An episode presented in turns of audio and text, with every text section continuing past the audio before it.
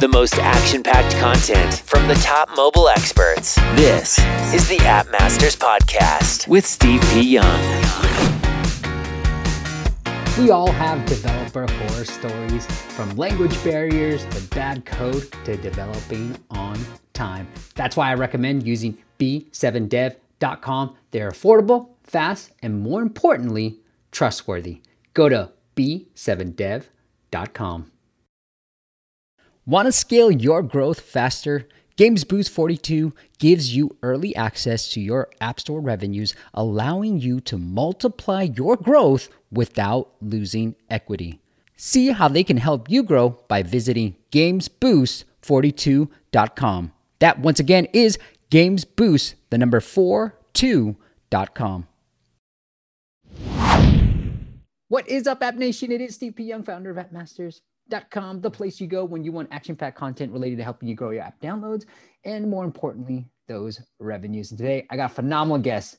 He sold multiple companies for billion, no, millions of dollars, $500 million to be exact, in 2020. And I'm super excited to talk about just his journey, what he's learned from doing all these ventures and selling multiple com- companies and what's next in store. So, without further ado, let me introduce the guest. His name is Jeff Cook. He is the founder and CEO of the Meet Group, makers of so many phenomenal apps that you guys know and love. Meet Me, Scoot, Tagged. Oh my goodness. Jeff, welcome to the show. Thanks for having me. Um, and it's actually Skout. Oh, I'm sorry. okay. Correct That's me all the time. What did I say? Scoot? Jeff, you know what? I wanted to read all those apps, but I was like, you know what? Yeah. I'm pumping you up. That's why there's a little bit of pause. I was like, I Yeah. could read through all these apps that are super Yeah, popular. no. Congrats on all that. Yeah. Thank you. Thank you. Yeah. I founded the the app Meet Me, and then the others we acquired over the course of the last few years. Hey, Jeff, you know, I really want to start with you from the very start. You know, I know your journey started in Harvard as another guy. And you, can you talk about that first company that you exited and you started and exited? Yeah. So um, yeah, that's way back. That's that's 1997, and um, I basically didn't want to clean the dorm rooms of my classmates or uh, work in the library, but I did need to have some money, and so um, I started. I I basically asked myself, well, what is it that I can do? And I figured, well, I can write okay. You know, I, I- thought I was always a, a reasonably good writer, um, and obviously I got into Harvard, so I thought maybe I could help people with their resumes or their you know personal statements. Um, so I started an editing business, and it was just a side job. I figured, you know, the, the very worst that would happen is I learned a thing or two about creating a web page, which in 1997, you know, was new to me um, and you know I had to integrate the e-commerce backend myself. You know, I had to learn a little bit of Perl, um, but it was fun. You know, I had fun kind of going through the, all the hoops of that, and um, you know, it, pe- people started buying it right, pretty much like right, right as soon as I posted the web page, and so um, it was kind of a great a great little side job for uh, the first year is like ten thousand dollars, but then. You know the, the next year and, and and i was still doing classes of course and and, and um, the next year was like 40000 and i was doing all the editing myself and, and i was like well gee this is like too much. I'm, going to need to hire some people. So i started hiring classmates to do the actual work and um, and by senior year it was $300000 business. Wow. um, it, it would grow to you know five million um, but uh, yeah so I, I was in terms of sales but so it, it was it was kind of really interesting. Um, and and I was fairly lucky. I mean it was just right time right place. Like 1997 being if you were if you were building anything e-commerce uh, building on the web like that was a good time to be doing it. Wait, how did you go from just, you know, what was it, 30,000 to then, what, what did you say the third year? Like 300,000? 300,000. Yeah. So actually, the big difference. So what would happen is uh, I would redesign the website every summer. So um, you know, I worked at, in the, the first summer I worked in Colorado at a company called Infobeat, which had been Mercury Mail. Um, it was kind of I met the guy on a lift in Vail, the CEO, and he, he was kind enough to offer me a job. And so I was an intern there, and then at night I would build this thing. And you know, I got better, of course, than my first version um, and I got better at kind of SEO, SEM. These, these are the days of uh, Overture, right? And so the days of go to not you know, it was before um, you know, Google had had had, had paid search, um, and so um, that it basically grew on the back of that. Also on the back of the service was good, mm. and then um, I, I, actually in in the, in the summer after junior year, I my, my, girlfriend and I went to California, who's now my wife, went went to um, California, rented a house, and I didn't take an internship that year. I just said, oh, you know what, I'm making this thing's making like a hundred grand a year. I'm, I'm just gonna see what this can do. Um, or no, it had made forty thousand that year, and and I redesigned the whole thing soup to nuts. I actually took it took it, insights from my psychology classes and like mm. the pricing structure, um, and was reading a little bit on on stuff to to kind of improve uh, just the, the, the marketing of it, and that that's I think probably why it it, it dramatically expanded between junior and, and senior year. Um, and then once we and then I actually I I, I got a seven hundred fifty thousand dollar angel check a few days after I graduated. I was negotiating that in my um, in you know I, I, in my senior spring um, at, at, Harvard, and, and um, that was great. That that angel investor was was uh, Terry Herndon went along, uh, and his wife Eva uh, was a great supporter. He actually found me because I wrote an article in Wired magazine saying uh, outing myself as an entrepreneur at Harvard, which at the time was against the book, against the rules. Um, and uh, they would then go on to relax those rules. But uh, then Terry Herndon um, read that article, contacted me, and put money in. Um, and then he would back the next company I did as well. So was that as EssayEdge? Uh, that was the, that that that business was EssayEdge, yeah, and then the uh, and Resume Edge, and okay. then the the next business he would back would be myYearbook. Okay, well, there's a couple of things I want to hit on that you you kind of mentioned is the psychology and pricing. I love this. I read a great book called with Dan Ariely about like predictable, predictably irrational, and so I use some of those things, and I've seen some mm amazing results on this. What did you use on those pricing things in psychology? Well, I think the book I was thinking about was uh, Cialdini. Um, I think Principle? the psychology of the psychology of influence, mm-hmm. and um, the the principles I think were um, things like if you have uh, multiple tiers of service, you know, the, the middle one is the one that people kind of naturally tend to gravitate to. Right. So you kind of make the the bottom one kind of cheap, but seeming cheap. The the top one is kind of just there to to Anchor. to be there, mm-hmm. right? And and um, and then then the, the middle one um, is important, and and then and also just segmentation. So you know we were we were rather than just going after personal statement, it was college application, law school personal statement, medical school, you know, AMCAS essay, and and just getting much more tailored to um, to the to the user. Interesting, man. What do you th- what do you think was that you learned or how you became a manager? Because at such a young age, I mean, what are you like 20 at that time like growing a company from just a few $10,000 $40,000 to hundreds of thousand dollars I mean, what did you learn along the process, or what do you think that was in you? Because I would tell you, like, if I was doing that, I was like, yeah, forty thousand is cool. Let's try to just do fifty or sixty. But what was in yeah. you that were like, I'm gonna 10x this thing? Uh, that wasn't actually what I was thinking. Um, how do I 10x this thing? I, I, was thinking more, how do I improve this thing? Um, and so, um, and then in the course of improving it, um, you know, the, the revenue kind of followed. But but I wasn't thinking from a point of view of oh, I need sales are this and I want them to be this. It was mm. more um, okay. You know, you you always hate the the products you develop, right? Like, and and, and so the, like you, you constantly need to kind of reinvent them. Yeah. And so like the summer was my kind of ability because I was at the time, you know, I was learning website design and I was the designer, right? I was developer as well. And so um, you know, as I just got better at it, I, I would want to, I would want to improve it. Mm, I like it. Why did you decide to take the angel check? Um, that's a good question. You know, it, it, it felt to me like just more stability to, you know, it, it was making money and I didn't super need it, but, um, you know, it, it de-risked hiring a team.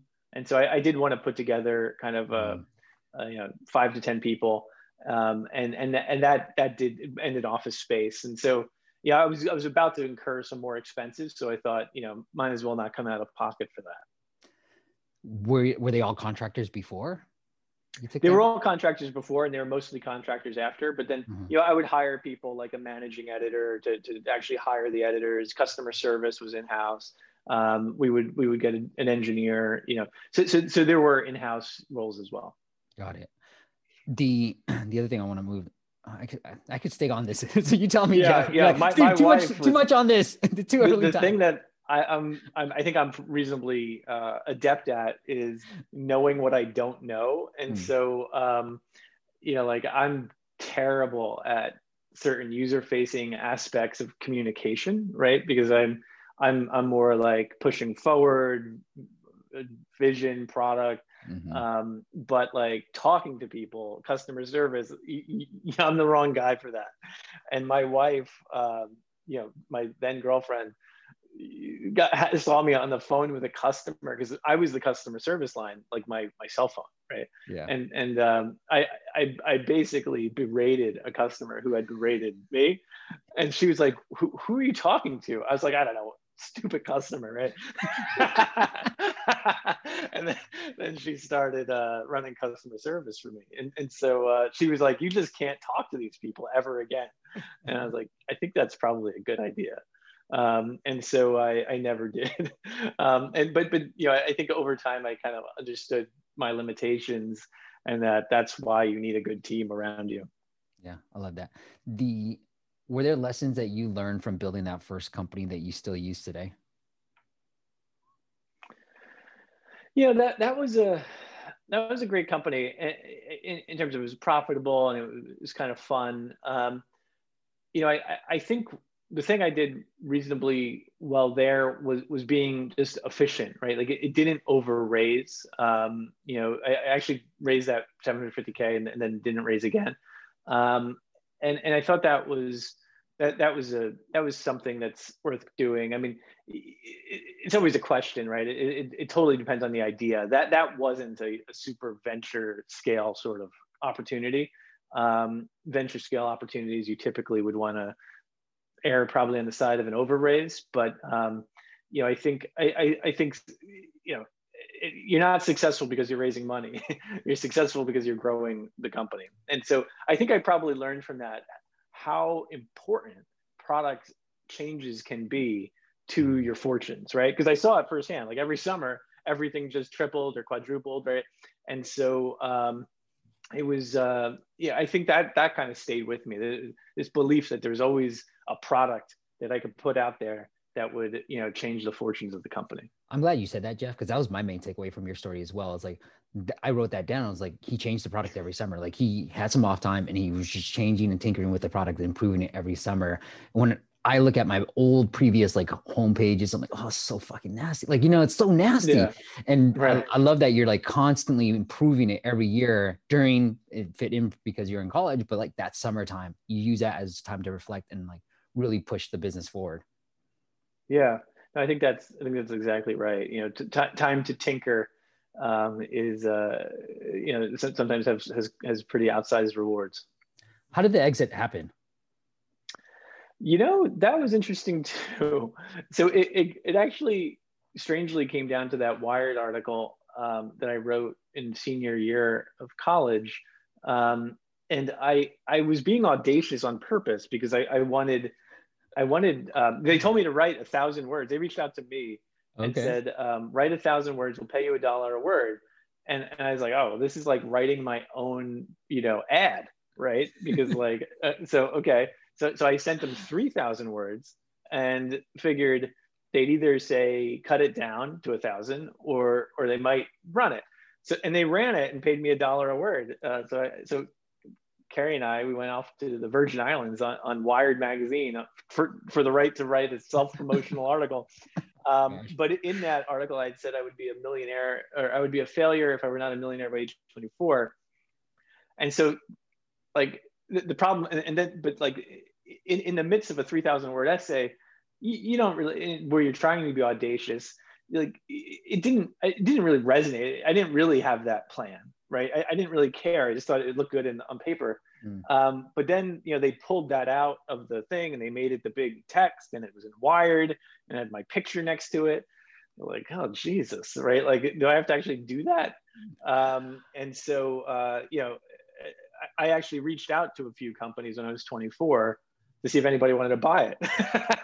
really? Yeah, and and you know this this college guidebook company is owned by Thomson um, Learning, which is like a multi-billion dollar conglomerate, but it had this division that was focused on uh, admission. This was in the, back in the day when like guidebooks were a thing. Now that's all pretty much online. But um, they were looking for you know ancillary services, and they liked the revenue growth. Wow. Wait, how did you find these companies that you thought would be would want be interested in buying it? I mean, I, I just, I mean, we were in kind of the admission. We were in two spaces really. Um, I, there's not that many companies. You know, there's the um, in, in admissions you have, you know, only a handful of companies that that can write a you know a, a reasonable check. And then in, in in job search you have more because we were also running Resume Edge but um, I reached out there too. But th- there, there's there was like HotJobs and Monster, um, but a lot of those they didn't seem as promising to uh, to potentially want to buy the resume aspect. Mm-hmm. Um, and so uh, you know just just worked out. It, my, my sense on acquisition is that you need both sides to be super motivated, right? if, if you're always the side willing to uh, to be motivated, then you then you've solved half of it, right? But mm. you need to you need to find that other party who's super motivated because th- these deals don't get done any other way. Like they're complicated. They, they go over a long period of time. Even even smaller companies, you know, those deals trying to the same amount of pain and effort. Um, and so, um, you know, it, it it's it, it's my sense that like that I happen to find a uh, a, a party that you know had what they considered a revenue gap was just needing more revenue to kind of fill the model mm-hmm. and you know i just fit in and, and it happened to work out that's awesome so you did become a millionaire by by 34 then 24 yes 24. i did yes you're still the audacious person jeff i like it I have that Wired article pulled up here, so I'm gonna link that into the show notes so you guys can take a look at, it as well. I'm sure it's awful. have you read it recently? No. 24. Well, congrats on all that. Sold it in 24, became a millionaire. You sold your second company for 100 million, and then now you sold your most recent one for 500 million. What have you learned along the way? And I, what I love about this story, Jeff, is I don't know if it's just, uh, just by happen chance, but it went from like, you know, millions, which isn't reported. So I'll let you kind of decide whether you want to do that. And then went to 10 million, 100 million and 500 million. I like that. But what have you learned along that way, just exiting companies? And did you build that next company thinking that, hey, I am myYearbook, I am going to potentially exit this. And this is how I'm going to build it to exit?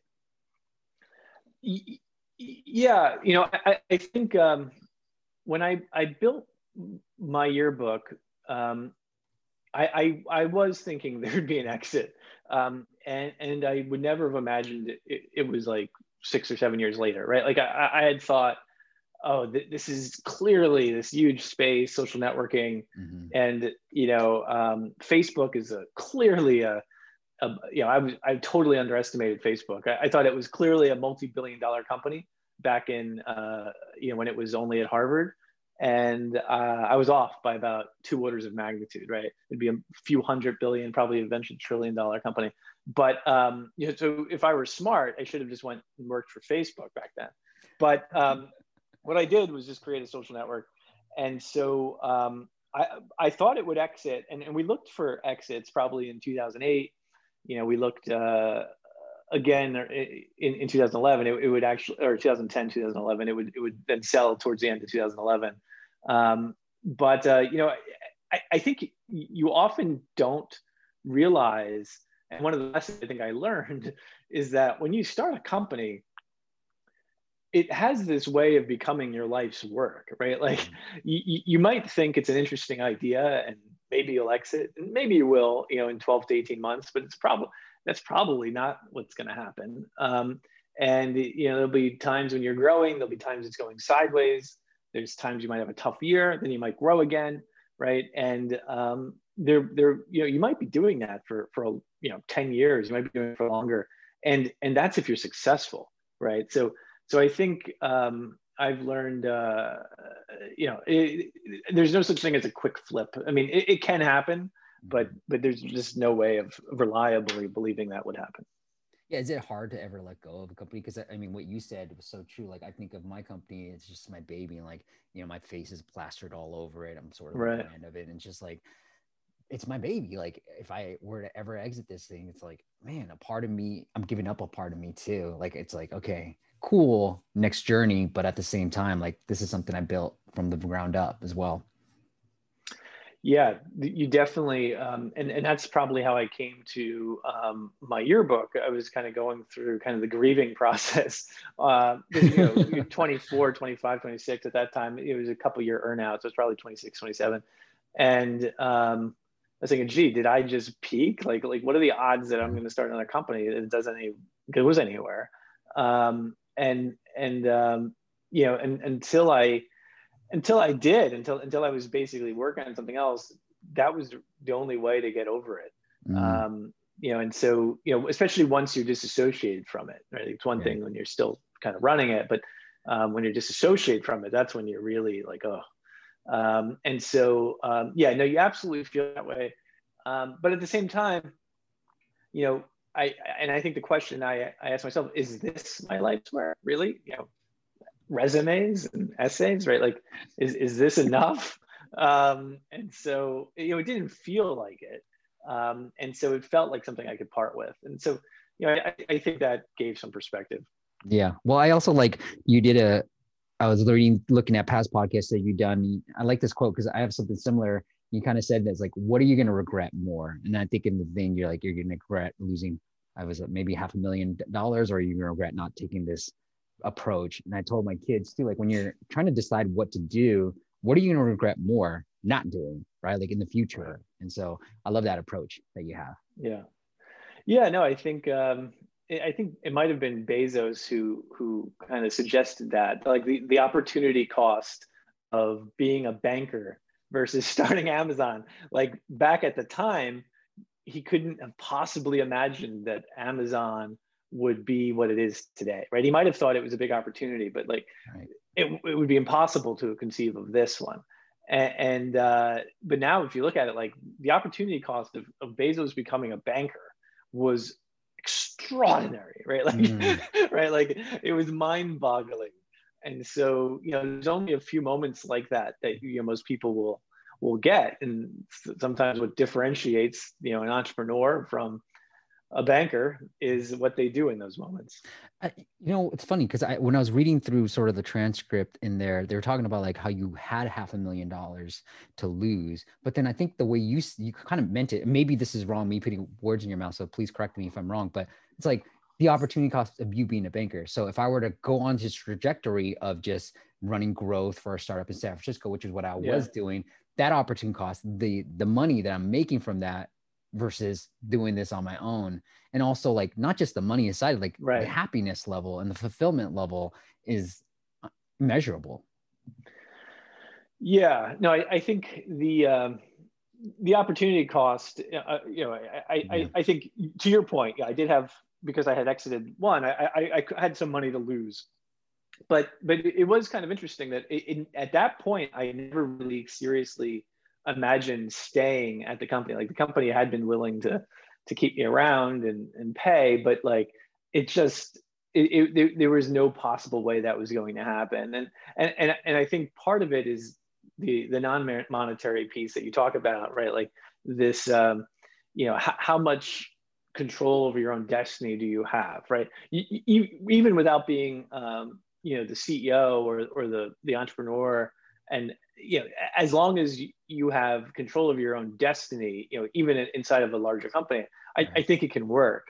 But if you feel like you know your creative avenues are, are lost to you i mean that's all you you know at the end of the day if you're a product guy and i am you know that's all you have right? So if you can't do the things you want to do you're just wasting your time. Yeah i agree all right, I want to talk about what you're currently doing with the live streaming space and the Meet Group, but I have to know this, Jeff. What was the tactic that allowed you to grow my yearbook into millions of users in just nine months?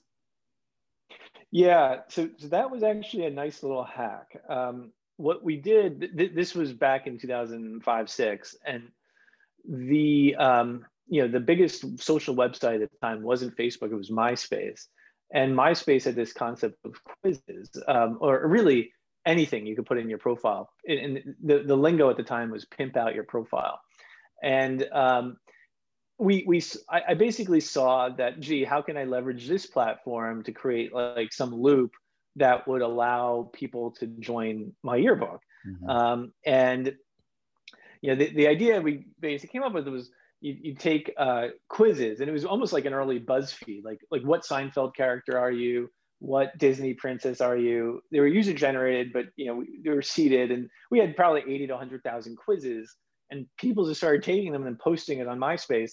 Then someone else would take it and post it to MySpace, and the, the beauty of that was obviously free distribution and and that that that, that grew really fast and then we put a, a, a registration a very very lightweight registration between the quiz and the quiz result and suddenly we we had this profile right now we had mm-hmm. profiles and then we could connect people to each other um, and now we had a social network right so mm. that's how we jump started the social network um, without having to you know it, because because at first we couldn't really solve the problem of how to fill the funnel, right? And so like pay, we were, you know, tried paying money and, and to, to Google and and and and uh, and that just was not that was just not working. You know, it wasn't it wasn't uh, sustainable, and so uh, it was really the ability to kind of leverage MySpace, and and then we would do that actually um, a few more times. We would do that with we we had one of the top 20 Facebook apps when Facebook was viral. You know, when they had all those open platform. Um, and so we and we we did it in a kind of a it was a different concept, but um, we leveraged that platform to try to drive you know profile growth. Yeah, oh, that's amazing. I mean, so many people I know like that are now in the app space leverage that Facebook platform. Like, oh, we had millions and we were driving so many people within right. that games platform when open when Facebook had all that going on too yeah those were i mean it was the heyday right like it was, it was crazy um, and that that was fun because you could actually do stuff like that but you know it wasn't sustainable because it led to kind of a spammy platform for facebook who then you know broke down you know uh, uh totally uh, cut cut down the, the ability to, to do those things I remember just playing Scrabble on Facebook. I was like not doing anything. I was like, what the hell is this Facebook? I was on MySpace back in time too. And I was right. like, what the hell is this Facebook? I just play Scrabble with my friends. you know what I mean? Like that's yeah, all I was doing. exactly. Like, I mean, Zynga was built on that. Right? Yeah. You, you totally. had uh, Words with Friends built on that. You, you had some pretty interesting things, pretty interesting games all built on that platform. And then it kind of just went away. Right. Yeah. So, I mean, look, let's say the past 20, 15, 20 years, you've been obsessed with just like social networking, the the media having some type of collaboration group with the meet group as well what is this live streaming stuff that you're doing working on now yeah live streaming is something that we got into in 2016 and actually i uh, was in beijing in 2015 uh, or a few other places in china too and and saw kind of YY early um, and Momo early. And at first, I didn't get it. Right, I, I uh, didn't see how live streaming it, it felt like something that was not going to resonate in the United States. Um, but but like it was an it was compelling, and the reason I was compelled was because Momo it's a Chinese dating app, but it it it, it was a lot like uh, Meet Me, the the app uh, I started, mm-hmm. which is what myYearbook evolved into, and so I wanted to. Um, I you know I was I was kind of wrestling with what you know why why is this working um, and and then it, then it just dawned on me it was obvious it's just like oh it's, it's working because people are coming to dating apps looking for connection. Like they don't mm-hmm. need to date people to find that. Um, you know they're they're not looking for a date on a dating app. They're looking for connection that could take the form of a date. And it was basically a realization you know that's that was you know that tinder is only just now having right? Like they're, they're just now realizing that there's like this entertainment. There's this yeah eugene wei wrote a great essay status as a service and suggests that in consumer social you should lean into utility entertainment and status if you want to maximize the opportunity and like dating apps, I think we're mostly just focused on utility, right? Um, get me a date for the weekend, get me a spouse, you know, wh- whatever the purpose or the niche. Um, and we, we saw, oh, this could be an entertainment platform, but only if it was done with a social entertainment way. And that's where live streaming fit in. And so we started building out this live streaming engine. We, we grew it um, uh, substantially uh, from, from 2016 over the, you know, for the next few years. Um, and we, we did it with, kind of very, I think the, the key insight I, I had after that was if I'm going to get into live streaming, I got to be all in because like live streaming is basically extremely dangerous, right? Like yep. you, you, could have people doing all sorts of terrible things in live streams. Like you, you, you can't build a live streaming service without building the safety um, at the core of it. And so uh, I put the whole company on it in uh, late 2016 and then we we launched it but but we were super helped by the fact that momo already had it and it was a public company even it's a chinese company but it's traded in new york and so i could see the percentage of their users that would do it because like it started off at like 14% that was the first time they gave a public stat we went to 20% after a couple quarters got to 25% mm. and so when i launched it and saw like uh, it was like 12 to 14% i was like perfect right like that's that's exactly what i was hoping to see I wasn't. It, there was no revenue, right? It was pre-revenue, but but um, you know, I, I, I was able to kind of validate against that other model, and then uh, we would then go on to build the, the monetization engine, you know, the multi-hundred million dollar revenue stream. Was that on coincidence that you were just seeing Momo and seeing what they did, or was that on purpose? That like you're like, hey, I'm studying these. I don't know, whether they're competitors or you know complementary apps. Like, was that on purpose, or was, what do you think that was a coincidence? I think I was probably selling the company. I, I, I think a banker was taking me around China, and uh, and may, maybe not formally, but but like with, with, that the concept of just staying close to potential buyers. Um, and so I think that's how I met them, and and it was just you know that that that sort of that's another reason to to stay close to potential buyers because you you know you get to see what they're working on, right? Um, and um, in this particular case that ended up being critical to, to, to the trajectory of our company. Wow. And so you're putting live streaming in a dating app. Is that what you're doing too? Yeah. So, so what we do, um, our live streaming, we have, we have a tab of our dating app, MeetMe. It's a tab of MeetMe Tags, mm-hmm. uh, Meet Me Tagged Skout, um, Growlr. And it's called live. And every day about 20 to 25% of the users will go into live to watch one to many or few to many live streams. And so it's not one-on-one live streaming like you might think in, in like a dating context. Mm-hmm. It's more broadcast live stream. And some of the talent is quite good, like the conversational talk shows, you have cooking show, you know, people people with various talents. Um, but it's mostly just conversational. And, and you can you can see people near you who are chatting. We built a bunch of interesting little dating games around it. So we, we created a game called Next Date that allows you to kind of turn everybody into the star of their own dating game. People can queue up to date the streamer. You know, they're in the box for the guest box for a few minutes. And so we kind of gamified the guest box. You know, we, we built a, a, a battles feature that allows two streamers to connect to each other and, um, and, and people can give gifts, uh, these virtual gifts that are paid for. And that's where we monetize mm-hmm. um, to, and, and they, they want to support their streamer. The, the way to think of it uh, is it's actually very similar to what Snapchat did, although it wasn't live streaming for Snapchat. But Snapchat built a media business on the back of the distribution created by the snaps that got sent, right? So people send a lot of snaps. It, it's short. Uh, people have short sessions in Snapchat, but they come back frequently. Dating is the same thing. At the end of the day, every dating app is a chat app, right? People are sending chats. It's the chat that gets you in. You re- you respond to that chat. That that brings that other person maybe back in. You send a few more, and that's essentially the the, the loop. Um, and so the, the question was, well, gee, can we take 20 to 25% a day of those people and get them to watch 20 minutes, spend 20 minutes more with us? And that's what live streaming does. Wow. And are you, are I able to watch like older live streams? Like, no, it's archived? actually all of, it's all ephemeral. You know, we, we've, um, we, we may get there for certain content, but um, like the ephemerality is actually a, a nice piece of why people like it. Interesting. You, you, you miss it if, if, if you're not there. Wow. I love it.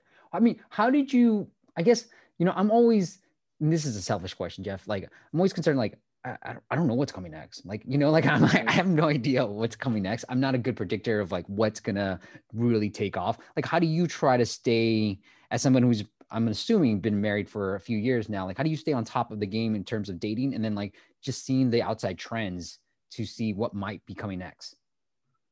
Yeah, you know, I've been married 15 plus years. So I, I actually uh, never dated as far as uh, my dating app life is concerned. Me too. Um, so, uh, so it's not like I, I built a mousetrap that I'd, I'd like to see.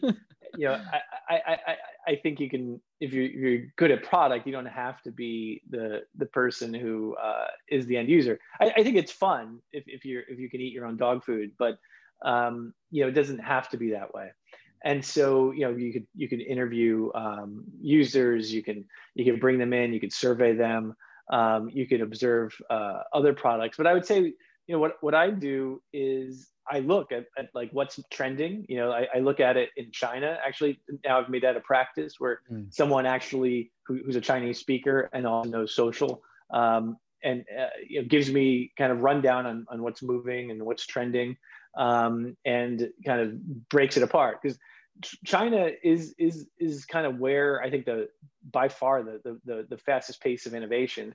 There are U.S. innovations clearly, but um, China is such a big market, has such such you know strong entrepreneurs that um, you, you, know you'd be crazy not to be looking there for for for insights. And, and then you know I have this really unique use case. You know the Meet Group has this unique use case of of meeting new people right? And so you can t- you might see something interesting that doesn't apply to that, that somebody's doing in something touching social that doesn't you know that doesn't fit meeting new people yet. And then you can think well how, how can i make that concept come to meeting new people? And so you know I, I think it's being abreast of the landscape and the trends in the landscape. Right now clearly there's this trend towards interactivity authenticity um, and live streaming just fits in well with those things yeah, one thing I was surprised to I met some few, some few people who are doing live streaming for like e-commerce. And I was like, what? Yeah. And like, this is taking off in Korea. It's so popular. I'm like, what? And so they're trying to bring it into the States too and doing something Totally. Similar. That's going to be huge. Talk Shop Live is, is an early one of those. Yeah. Uh, CommentSold is a monster. Um, my wife actually watches live streaming e-commerce and, and buys things. I, I, I don't. Um, but, um, and, and um, I'd mess it up, but there, there, there's there's many huge uh, versions of this in China. Yeah, it's crazy. And then with the video platform, you're powering other apps with this platform as well. Yeah, yeah. So so basically, what we did was we when we built this live streaming platform, and because we went all in, we're like, well, gee, we're already all in, right? Like I put everybody on it. it, it if this doesn't work, we're kind of, you know, uh, screwed one way or the other. And so um, at that point, we're like, well, gee, let's try to get as much scale as we can, right? Because if you're already all in, you know, you might as well double or triple down. It doesn't make any difference, right? Um, and so we we ended up buying um, our our competitors. You know, um, at, least they were other social meeting apps. They, were, not you know the different demographics. One was gay dating, mm-hmm. one was a, a large Black community and so um, we, we said let's let's buy these with the same thesis because you know we're, we're adding live streaming to this. If it, if it works here it'll probably work there too. And, and if it doesn't work here it probably won't work there either. And what difference does it make? Um, and so um, we, we we bought those and uh, it worked everywhere we tried it. And and but then in the course of integrating those you know so we, we acquired four different properties and we integrated live to each of them we got better and better at integrating live and, and we bought this one asset in germany called Lovoo, um, which had like uh, you know million more, more than a million daily active users wow. and uh, added bought it just to add live but we didn't uh, really have any ability to go there and, and manage it so we kept it intact um, and um, we, we we really just asked them to build you know, take one of their teams and integrate what we already had and so it was like, well, gee, if we're asking a team to do that, why are we, you know, we don't need to buy everything we, we video enable.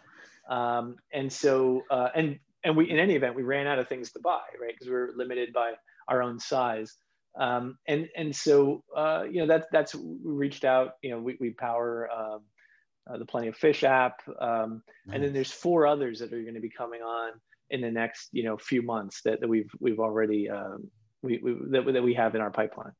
Where where do we find out more about integrating live streaming? Well, as, as we as we launched them, as we launched okay. them. Oh, oh, you could learn more about video platform as a service. Anybody interested in in who might have a community of, you know, I'd say hundred thousand plus daily active users.